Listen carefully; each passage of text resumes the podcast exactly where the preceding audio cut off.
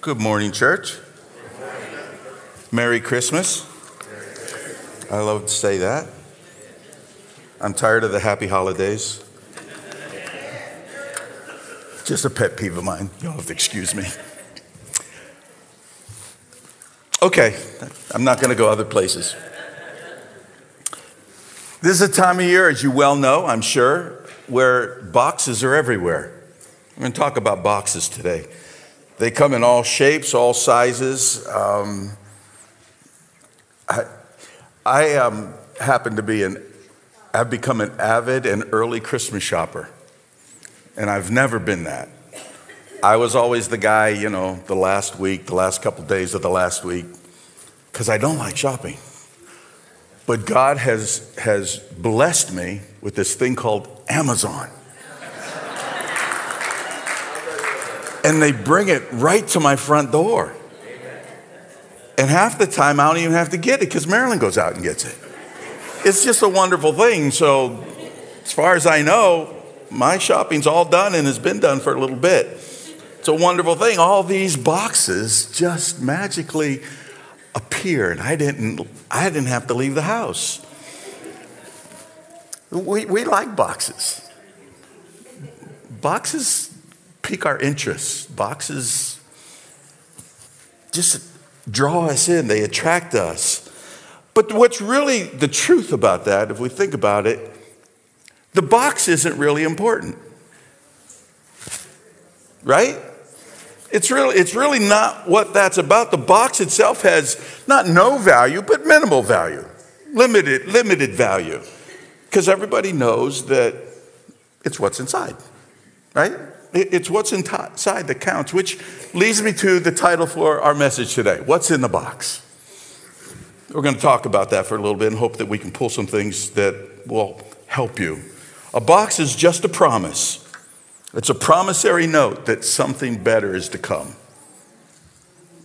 Would you agree with that?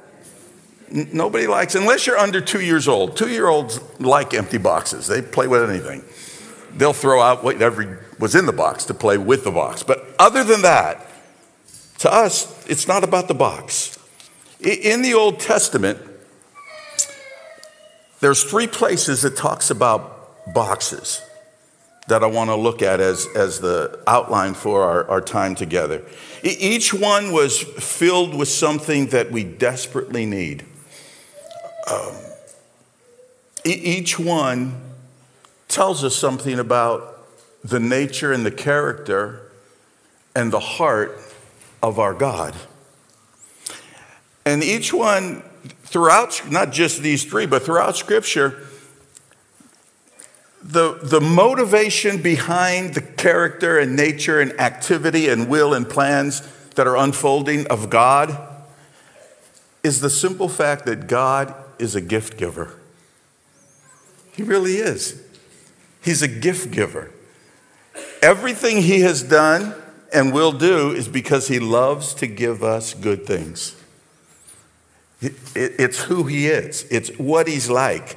And, and I hope today, by looking at these three boxes, we can get a, a better and bigger, or probably nothing new, but a reminder of how good our God is, how great he is. You know, holiday seasons can be exciting, but they can also be depressing for some folks. They can also be tension filled for some folks. They can also, you know, work against us. And, and, and I hope that whichever end of that scale you may be on, that you'll find renewed energy and joy as we realize and remind ourselves who, who God is. The, the Old Testament translators, they, they didn't use the term box. Okay? Um, there, there were three Hebrew words, basically, that all carry the same definition. And the definition is it simply means a box like container. And the translators used a different word. They used the word ark. A R K. All right? Some of you people who like to think ahead, you're already planning on where we might be going. And you're going to be a little bit right and maybe a little bit surprised um, as we work through this.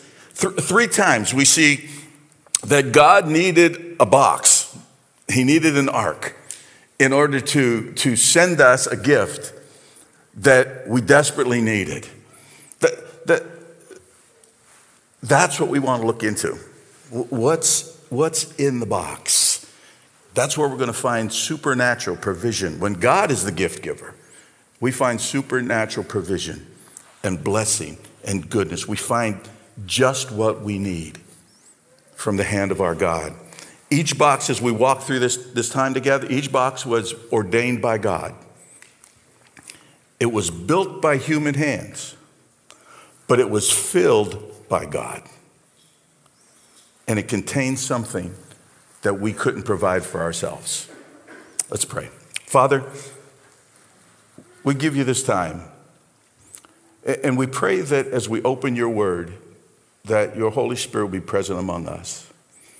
Holy Spirit, you, you breathed, you inspired this word for godly men to write. And I pray as we, we look into that word that you would breathe again on it into our hearts, into our minds. I, I pray you speak to everyone something they need to hear. I, I pray that the good, gifts you've already poured out, but keep coming fresh to us every day, would would be opened in the hearts and minds of people today in the area of their need. Bless this time. In the name of Jesus. Amen. Amen. Okay, the first one, of course, you already know this one Noah's Ark. We're going to look at as the first ark that we, it's first time the term ark is used um, in Scripture, by the way. Let's go to Genesis 6, starting with verse 9. These are the generations of Noah. Noah was a righteous man, blameless in his generation. Noah walked with God. And Noah had three sons Shem, Ham, and Japheth.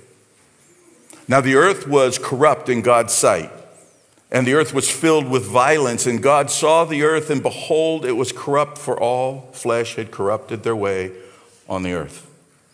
And God said to Noah, I've determined to make an end to all flesh, for the earth is filled with violence through them.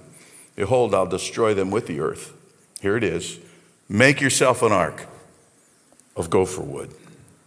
You know, some, th- some people think, and I've, I've had the thought myself, that we listen to the news, we look around, we, we see culture and some of the things that are happening, and and we're tempted to say, well, things are worse than they've ever been. You ever had that thought? Um, I've, I've had that thought. And, and I would say, first of all, none of us are qualified to make that statement because we can only make the statement in context of however many years we've lived. So I could say, or my opinion is, that there are some things in this world, in my spans of life, that I would say is worse than it was. Okay, is that fair? Worse than it was. But I don't think we can say yet, anyway, that the world, world is worse than it's ever been, that it's never been darker, it's never been more filled with wickedness. But as we read this account in Noah's day, the whole world had devolved to its lowest level. If we went up to verse 5, it says, Every intention and thought of the world's heart, every person in the world, save these eight, was evil continually. Everything, all flesh, all flesh had corrupted its way. Verse 11 says that the earth was filled with violence. Now it's interesting, Lilia sent me a, a video, YouTube video, a couple weeks ago to watch from, it was a Messianic rabbi, and he was making comment, he was asked to make some comment on some of the current events that's happening within Israel today and um, the, the stress between Israel and, and um, the Palestinians, and, and you're, you're more than aware of what's going on. But the point he made, and when he said it, I remembered I, I had, I had heard this and, and studied or read this before but, but it came fresh again in light of the backdrop of what's happening today. That when the Bible says that the earth is filled with violence, the word violence there in the Hebrew is Hamas, which you just find interesting. But understand, he wasn't, that wasn't a prophetic utterance in as far as referring to some terrorist group or some people group. He was saying the earth was filled, the earth was under the influence of the spirit of Hamas, the spirit of violence. The whole world. Uh, we may see some bad things, but I don't think we're at that stage yet, at least. And by the grace of God, I don't know how God's going to unfold all of time, but I hope we never get quite to, to that point. But where we are now is enough. There's enough violence in the world for me right now. I don't know about you. There's enough Hamas going around. The, the spirit of Hamas has been released and, and, is increasing in some areas and ways that it seems. I, uh, we, have, we have normalized the violence that we perform against the unborn and the elderly. We, we don't even think of it in those terms hardly anymore. Even as Christians, we, we've sort of got numb to it because it's so in front of us all the time that we sort of move on to other things. But it's a terribly violent thing, the, the, the Hamas of, of civil relationships that, that we see happening around us. People, just these random acts of violence. The spirit of Hamas is, is released and, and is moving and looking for places to express itself. Social Hamas. Uh, you see the videos from our college universities and and just the, the fear and the anger that is controlling the population, all fruits of this, this spirit of Hamas. And it says that in the middle of this, there's the hope. In the middle of this, all this violence, verse 8, but Noah found favor in the eyes of the Lord. Noah found favor in the eyes of the Lord. God says, Noah, I, have, to, I have to do something. I'm going to put an end to the Hamas that's, that's controlling the earth. So I want you to build yourself a box. That's my instruction to you, Noah. And so the first ark that we see in the Bible is an ark that where God is saying, I see you. In all the midst of all the other stuff, you're mine, and I know it. I recognize, and, and my eyes upon you. In the middle of all this, it's, it's an ark of God's divine favor. Aren't you thankful for the favor of God in your life? I, I hope you recognize it and, and are grateful for it. What, what's favor? It, I say it's, it's God's active watchfulness and kindness over those who are devoted to Him. Have you found God to be watching out for you sometimes? Have you found God to be kind towards you. Maybe even when you did something that you messed up, you find still there his kindness to meet you. In the text, it's, the midst, it's in the midst of absolute darkness. Yet Noah finds the light of God's favor shining bright in his life. And that's true today because it's the same God. We worship the same God, and he loves to shine his favor on his people. Let me give you four things about favor, and then we're going to move on to something else. Number one, God, God's favor follows the faith filled. His favor follows the faith filled. It says in verse 9 Noah was righteous, blameless, and walked with God. Doesn't say he was perfect, doesn't say he never messed up, doesn't say he never, you know, stepped over a line. It says that his lifestyle, to the best of his ability, with all his his intent and, and, and his heart was bent towards being righteous and blameless and walking with God. Noah found favor from God because he committed his life to follow God. Note, he didn't find favor and then walk with God. He found favor as he walked with God.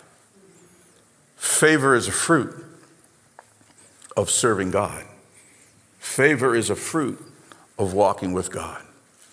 Favor puts us in a place where God can show and be favorable to us as we walk with God. Noah's whole heart was devoted to God. It wasn't perfect, but that was his desire, and that was his intent, and that was how he lived his life. You know, you're, you're always aware of people you, you love and people who love you. You, you just always, aware, you're always conscious of them. You, you, you know about them. And God's no different. It says the whole earth was corrupt, but Noah. But Noah. See, God knows where his people are. God knows where you are. If you're in a time of difficulty, God knows where you are. If you're in a time of, of, of ease or prosperity or victory, God knows where you are because He loves you. The, he, his eye is always on those who walk with Him. He, he pays attention to those who are called by His name. I love the verse in Second Chronicles. It says, For the eyes of the Lord run to and fro throughout the whole earth to give strong support to those whose heart is blameless towards him. Isn't that a great picture? Th- think about that. The God of heaven, his eyes are darting around the whole earth to find you, to keep track of you, to pay attention to you. Last week, um, we went to my granddaughter Gracie. She did a, she was in a Christmas program. And we went, of course, we went. And I watched, and it was delightful. But the times that Gracie was on stage, I saw everything. I saw all that were there, but my eye was on Gracie. It's like, oh, aren't those nice? Those all those other kids are helping the star, right? Because that's that's what we do. But as you walk with God, that's God. He sees it all, but He keeps His eye on you. He sees all that's going on, aware of it, but He keeps special attention, special focus on you. That, that's called favor. That's called the favor of God. Number two, God's favor doesn't exempt us from hard time. I wish that wasn't true. In fact, sometimes it's God's favor that adds to our difficulty. Because sometimes people in the world and life responds adversely to the presence of God. You know, for Noah, it, it wasn't easy building something that nobody had ever seen because of something that had never happened. That was the dilemma he was in. Go build an ark. Great, I'll do that. Thank you, God. What's an ark? No one had ever seen a built an ark before. And because it never rained before. And Noah is given this task, and it was great. Oh, God sees me. Noah found favor in the eyes of the Lord. Noah, go build an ark. And for the next hundred years, Noah's showing up every day on the work site to build an ark. And remember, he's doing this in the setting of a totally com- co- corrupt earth. I doubt that he got a lot of applause. I doubt that the neighbors walked by and say, Hey, go Noah. My guess is he'd show up in the morning and some stuff was swiped from the construction site. He had to go out and find more gopher wood. Sometimes we're not exempt from life's stuff just because we belong to God. It's just a fact. Noah's task was hard. The pressure around him was hard, but yet he stayed devoted. He continued to walk with God. He guarded his heart. He walked uprightly. Righteousness was his goal in everything that he did. I found that a person will endure, endure great hardship for the favor of someone that they treasure or love or value. We'll do that as people. We're, we're sort of wired that way. You know, if you've been in a dating situation, you'll do things you've never done. You'll, you'll get up early and stay up late. You'll do whatever it takes to get the favor of the object of your affection. You'll spend time you don't have. You'll spend money you shouldn't. You'll go places you don't like. You'll lie and say, Oh, I love this restaurant. Can I tell you something? You belong to and you serve a God who knows no limits, that he won't cross, no lines he won't cross to show you his favor. Because you're the apple of his eye, you're the object of his affection. And you can rest in that. No matter what's happening in the world around you, you could rest in that. Number three, God's favor partners us with God. You notice God didn't build the ark for Noah. Wouldn't that have been easier? And Noah found favor in the eyes of the Lord. Noah, here's the ark. God didn't do that. God will always do his part. But in his whole plan, there's always going to be a part for us. There's always going to be something for us. There's always going to be a DIY project that God's going to put our name on as part of the overall giving or granting of his favor. Israel's hungry. God provides manna, but he said, You go out every morning and collect it. They're thirsty. He gives them water out of a rock. He says, But bring your own bucket. If you look at the promises of God, an overwhelming majority of, majority of them are promises from God of what God will do, but there's a, there's a condition. I will if you. Many of the promises are worded similar to that. Because so why? God, you don't have to do it that way. You could just you could just do it for us. Why? Well, because let's remember another characteristic of God. He's a father. And he's a perfect father. And what's the goal of a good father? The goal of a good father is to raise children to maturity. And you don't do that by doing everything for them. I went to college. The first week of college, I was thankful for that. My mother taught me how to do laundry. I could tell who didn't because all their wardrobe became one color over time.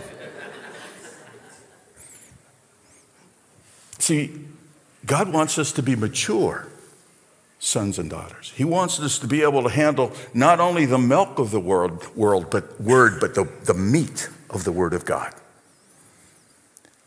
There's more yet he wants to teach every one of us. There's more yet he has to do in each of our lives in our own maturation. So he always has something that he asks of us in his unfolding plan of favor. The last one favor often takes time. Noah spent decades. And, and I'm sure during that time, some of the time, it didn't feel like favor. It didn't feel like favor. I, I don't want to build an ark today. I need a break. It, it just didn't feel like favor. You know, it's possible that we could miss favor if we quit too soon. What if Noah would have decided halfway through, I'm tired of this, and never finished the ark?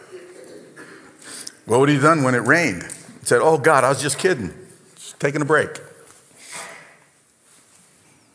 We can, we can miss out on the favor of God by quitting too soon, by giving up too soon, because the task gets too hard or it's taking too long. Well, after all, God, I came and I, I prayed two times about that and nothing's changed.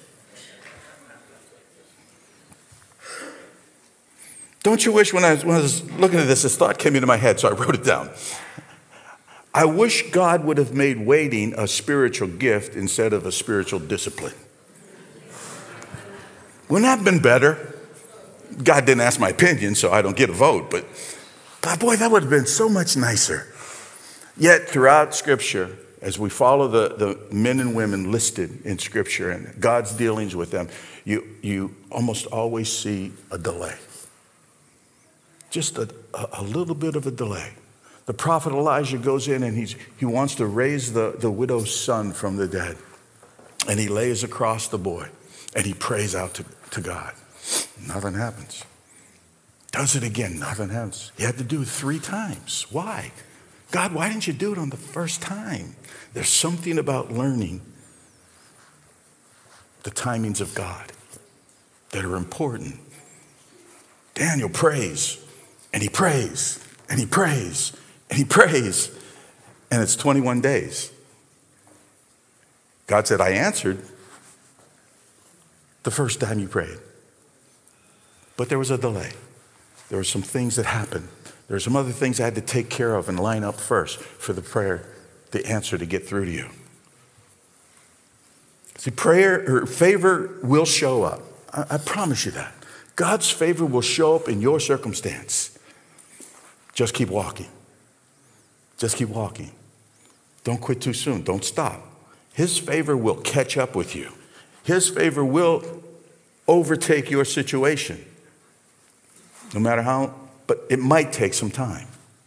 And there might be some hardship aligned with it or a part of it. Just keep walking. We got to keep moving. Number two, Moses' ark. Say, well, Moses didn't have an ark. Well, we'll see.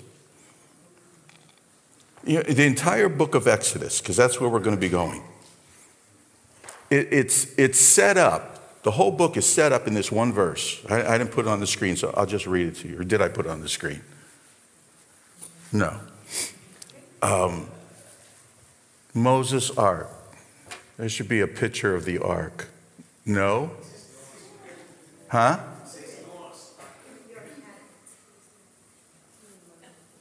Moses' ark. Doesn't say Moses. You don't have a slide that says Moses?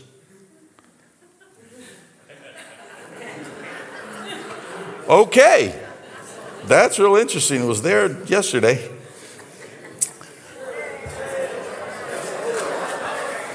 No, that's Noah. That's Noah. There should be a Moses one. Not today? All right. Fine. I'm learning patience. Let's talk about Moses. The entire book of Exodus set up by this verse. Now there arose a new king over Egypt who what? Remember the verse? Didn't know Joseph. Who didn't know Joseph. So we need to rewind a little bit just to put this in, in a context. Um, who, who's Joseph? Joseph is the 11th son of Jacob. Abraham, Isaac, Jacob. He's of that lineage. Jacob, name was changed to Israel, had 12 sons. They became the 12 tribes of Israel. There came a time when um, there was a famine in the land. And like everyone else, Joseph's family, Jacob's family, was, was starving. All right? Now, let's pause. Joseph wasn't very popular with his other brothers. He had 10 older brothers. They hated him. And to such a point that they sold him into slavery, faked his death, and convinced his father that Joseph had died out in the wilderness somewhere. And Joseph, in the meantime, now is carted off to Egypt as a slave. But every place he finds himself, he finds the favor of God. And he excels and he rises. He's, he's sold to a, a, man who's an official uh, in the, in the Egyptian army or, or politics in some way. We don't know for sure. Uh, his name is Potiphar. And he rises to the top and he's running Potiphar's house successfully. That falls apart. He finds himself in prison as a result, and he ends up running the prison.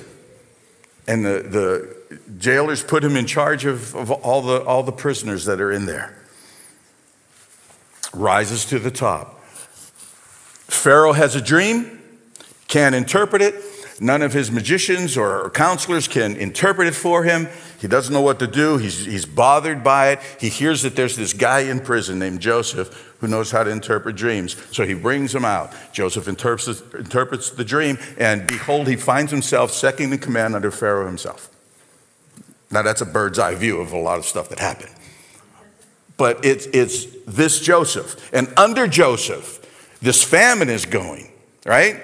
And Joseph, God gives Joseph the wisdom of a plan of how to prepare for the famine that's coming and then how to administrate during the famine for the safety of number one, Jacob sent his sons and they bought food from Joseph to take back home because they were starving.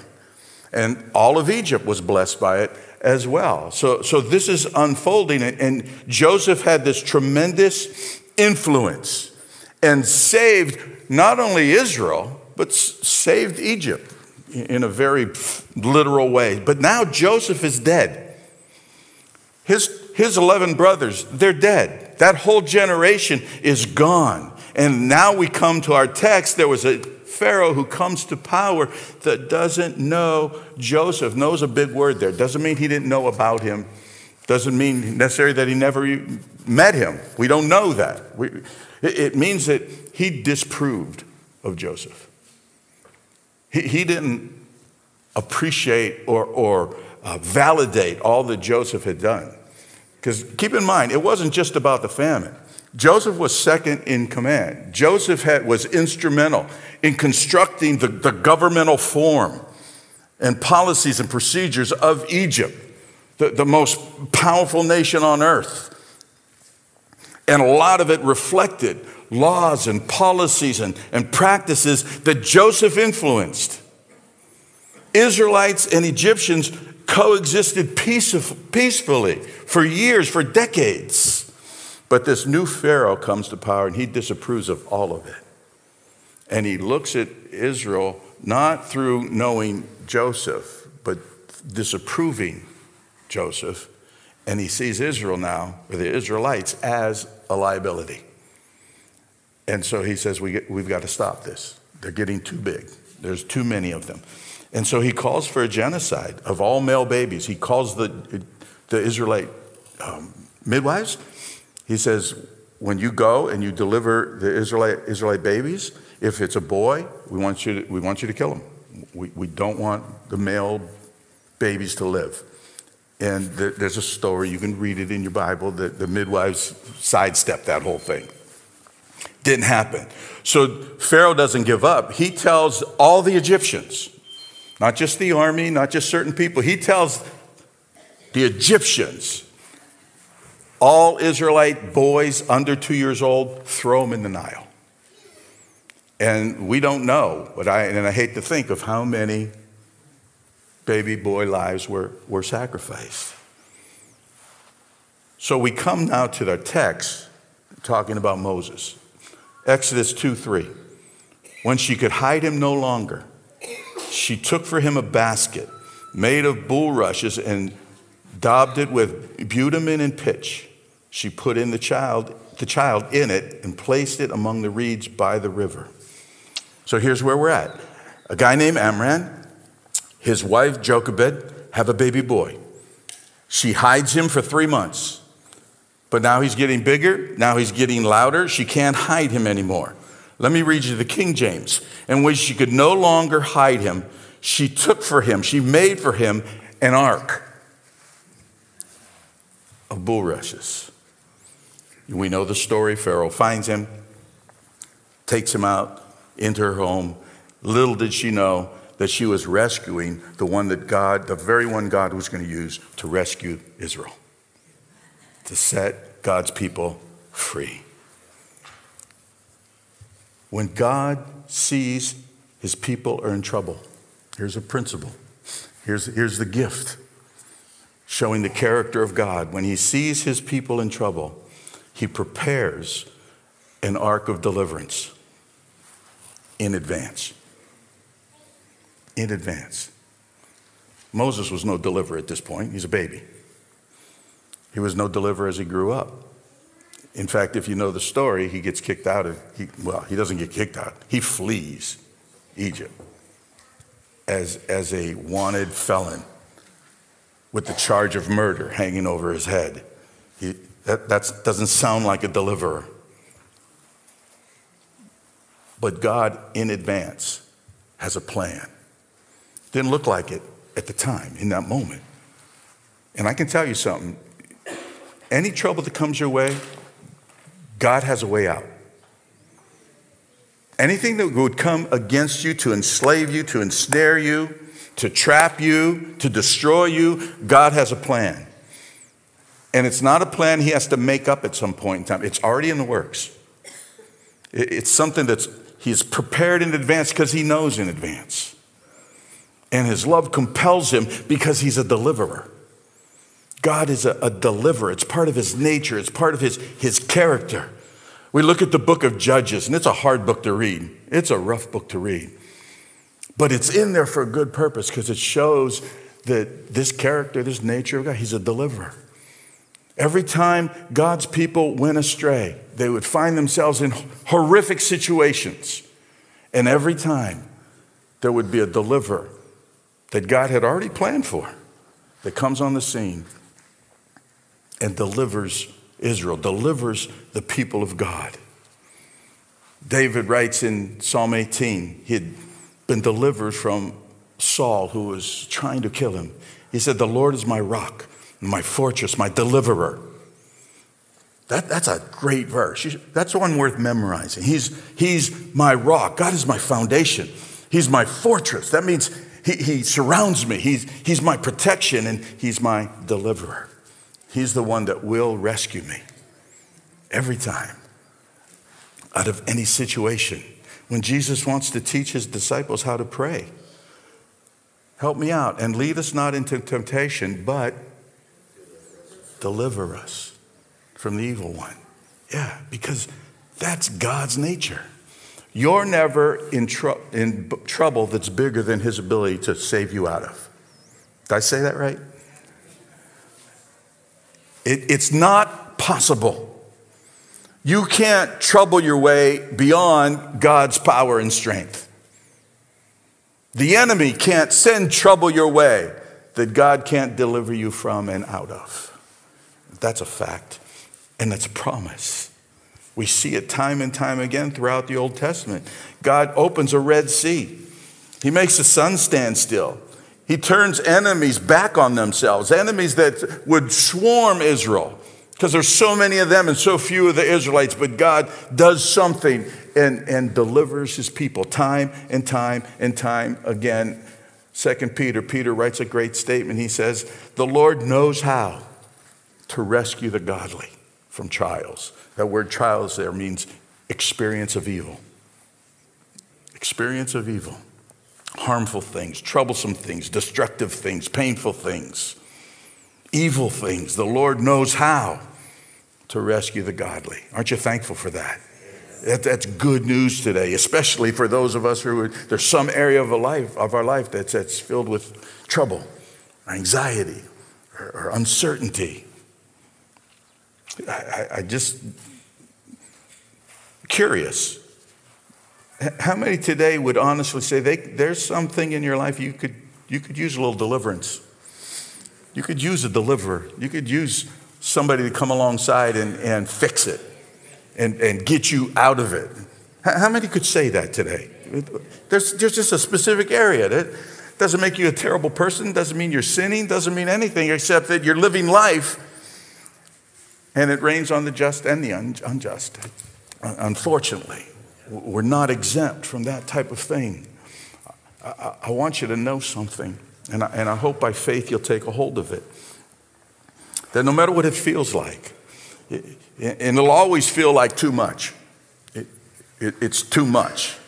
That, that's what makes us get to that point where we're saying, uh, boy, I, I need out of this thing. Because if you could get out of it, you'd be out of it, right? I need out of this thing because it's just too much and you're under the stress of it a relational thing, a financial thing, an emotional thing, a spiritual thing, a physical thing. Can I tell you something? God knew it before it came, and He planned for it in advance. God has a plan, He's working and unfolding it. It's a good plan. He anticipated this moment because God's not locked in time and space. He sees it all at the same time and knows it all at the same time. And he has, like Peter, I'm telling you, God knows how to get you out of it. And while he's getting you out of it, he'll be your strength in it. He'll be your resource during it. He'll hold you fast while it's unfolding. And you will see that moment of deliverance. I, I can't promise you when, or where. I just know God. And I know He's true to His word, He's true to His own character. If you raised your hand, just raise it again, would you? And just hold it there a moment. God, we're just your kids. And we live in a fallen world. And we're affected by the world, we're affected by people, we're affected by culture, we're affected sometimes by our own inner struggles. But yet, your word says that you know how to deliver. Your word says that your eyes run to and fro, your eyes are upon your people. So, Lord, I pray today for your people, those with hands towards you. That's a, that's a, that's a banner of faith. They're crying calling out to you, and you respond when your people cry out. So, God, I, I pray deliverance in every situation, over every circumstance, in every life, in every heart. I don't know what the need is, but you do. And you've known it before it came, and you're going to see it goes. You're going to bring deliverance, healing, wholeness, reconciliation, provision, strength, all that's necessary for their rescue. God, rescue your people today. Let, let praises and testimonies of your goodness and faithfulness and your delivering power come from this simple moment for your glory and your namesake. Amen. Amen. Amen. Amen. Uh-huh. The third ark, we're going to go to Genesis 25. Israel's been delivered from Egypt. Mo- Moses is now on the mountain. He's being instructed by God. A lot of instruction comes to him. Some very specific instruction about the manner of worship that God expects and desires that the people are to offer before Him. And all of it focuses and centers on this, this tent called the tabernacle. And in the tabernacle, there was a special place called the Holy of Holies. And in the Holy of Holies, there was only one thing, and it was called the Ark of the Covenant. The Ark of the Covenant. It's the third ark that we see in the Old Testament. Exodus 25:10 says, "They shall make an ark of acacia wood." It, was a box. It was made out of wood, but then it was wonderfully crafted, overlaid with gold. It contained the Ten Commandments, the commandments of God, the law of God. It, it had a cover that had two cherubim that faced each other, looking down and their wings touched. And God said, I'm going to meet you there. It, it, represented the presence of God being with his people. We know that there was a visible evidence of that in, in, from outside, as far as hovering over the tabernacle was a cloud in the day and fire by night. The presence of God. This cover was called the mercy seat because we need God's mercy. He looks, the cherubim are looking down and symbolizing that God sees his law through his mercy. Somebody say, Thank you. Thank God, God sees us through mercy, not just law. Amen. Mostly, of all the things that this ark meant to the people, and that God's intent was for the Ark of the Covenant, mostly it was an Ark of Atonement. It was about atonement. There was the law of God, and God knew the people weren't going to be able to keep it. And the people weren't able to keep it. You know Israel's history. They weren't able to keep it. And they were going to need a means by which they could stay connected to God, a means by which they could reconnect with God. They needed to be atoned. Their sin would have to be forgiven. Their sin was going to need to be covered so that God and his people could be in relationship with each other. So he constructs this ark, and it's for forgiveness and reconciliation. And so we know one, one day a year, the high priest, in this case Aaron, on Yom Kippur, the Day of Atonement, the high priest washed his garments. There was a whole ceremony that God instructed. He, he washed himself. He put on special vestures. Um, he, he put on the, the, the vest that had the 12 stones so that when he went before God in the Holy of Holies, he was, he was carrying um, the, the 12 tribes of, of all of Israel with him. He, ought, he would make sacrifice for himself and for his family.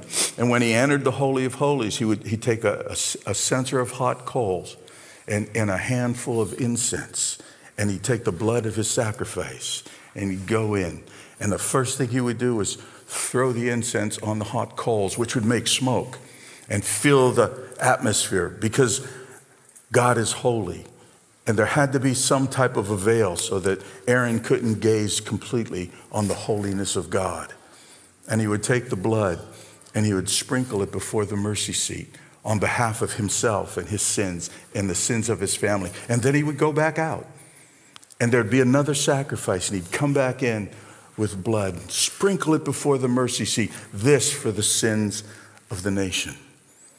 And in that atonement was made, God was satisfied, relationship was restored. One day out of the year, the day of atonement. This was an ark of atonement, even though that there were other sacrifices daily that would happen in the outer court. This happened one time a year so that the people could rest assured that God had nothing, no offense against them. Because sin always separates us from God. Sin always divides us from God. Sin always puts division between us and God. But God always provides a way back. He always provides a way back because at the end of the day, God wants you. God wants to be in relationship with you. God wants you to belong to Him because His character is such. He's a father. Remember, He's a father. Three arks. They remind us that God is just relentless in His pursuit of us, just relentless in His faithfulness towards us, just relentless in His love for us his unwillingness to leave us on our own, his resolve that he's going to make a way, he's going to keep us for himself. Whatever that may mean or look like at the time, to care for us, to keep us. Three arks, and each very effective. Unfortunately, each was temporary.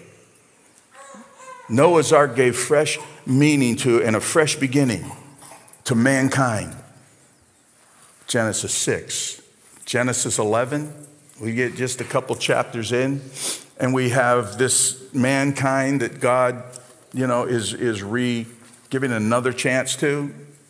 We find them building a tower at a place called Babel to their own glory, for their own satisfaction. Didn't take long. It didn't last. We find Moses' ark he delivered Egypt or Israel out of Egypt, but not so much of Egypt out of Israel. It didn't last. The Ark of the Covenant provided atonement from sin, reconciliation with God, but it had to be done over and over and over again with daily sacrifices in between. We don't have these arks today. They, they have gone by the wayside. Noah's Ark, it seems God parked it on a mountain somewhere and we haven't found it yet. Moses' Ark, probably just thrown away, probably just discarded. Had no value, had no clue what to do with it, just probably got rid of it. The Ark of the Covenant. There's conjecture, but we don't really know. Some say Nebuchadnezzar, when, when he invaded, they, they carted it off to to Babylon, or they destroyed it when they destroyed the temple. We don't know. Some say that there were priests who, before the invasion, were able to secretly take it away, but didn't tell anybody, and so it's, it's hidden somewhere. And we just haven't found. We, we don't know, but the Ark of the Covenant isn't here. It's not among us. But yet, God wasn't done. That's the good news of this whole message. God wasn't done. And I'm going to ask you to stand because when you stand, I get done.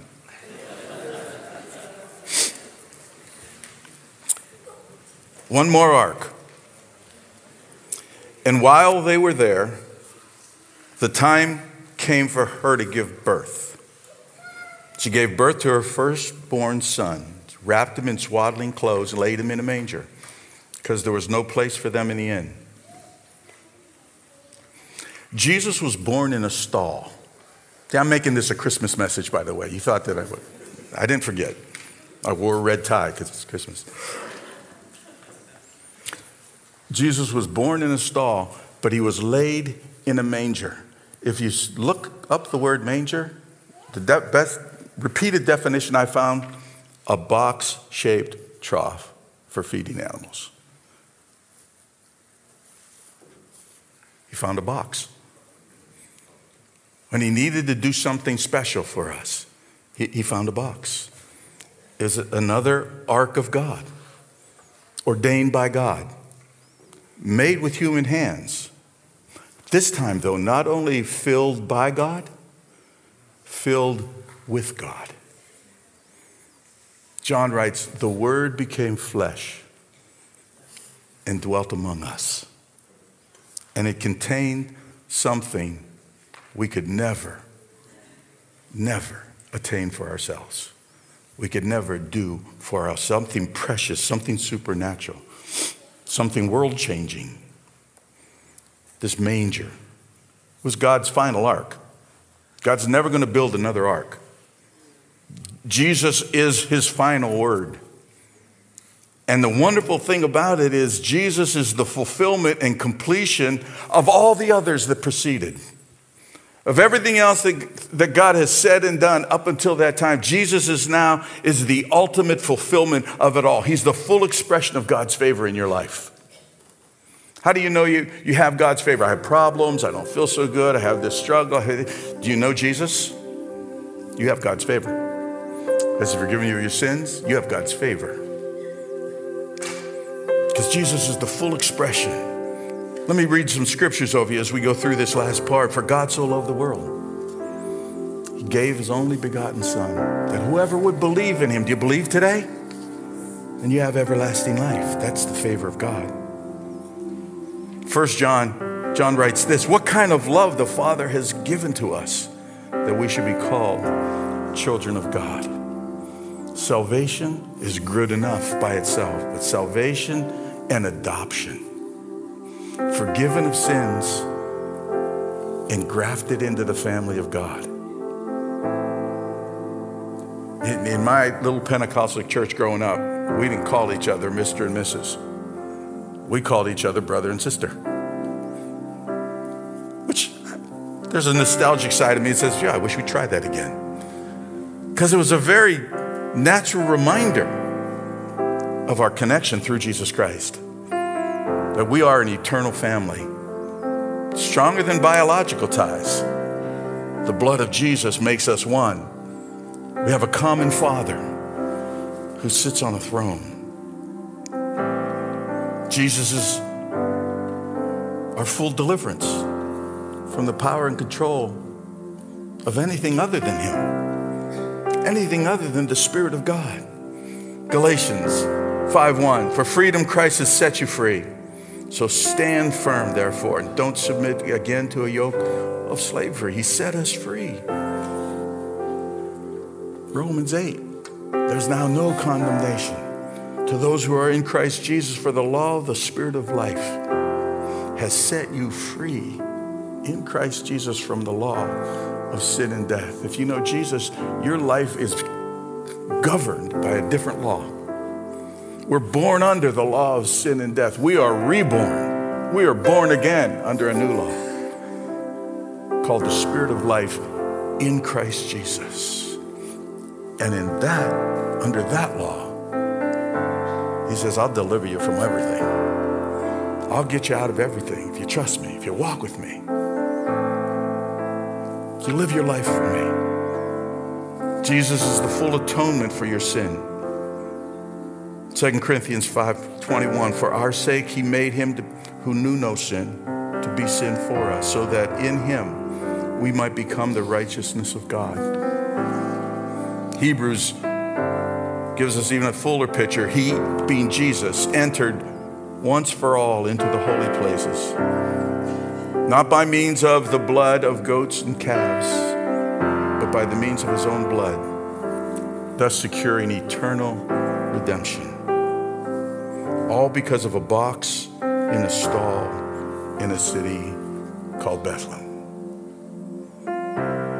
The Ark of God, the Son of God, Jesus Christ, has been given the greatest gift of all. told you God's a gift giver. He can't top himself. He's given his own son. I, I, love the Christmas season the trees, the lights, the gifts, the carols. Some of you are going to go caroling this afternoon. I pray you have a blessed time, a great time. All the wrappings and trappings of Christmas, I love it all. And we sh- it's okay to celebrate it all, but let's also remember, and above all that, that aside from being a holiday, Christmas is a holy day. Because on Christmas Day, God filled a box with the greatest gift of all the gift that we needed, the greatest gift we could ever receive. Aren't you thankful for that? Where would you be today if God hadn't given that gift? What would your life be about today if God hadn't given that gift? It's sort of awesome to think about that. I do sometimes. And it just makes me thankful. It makes me humble.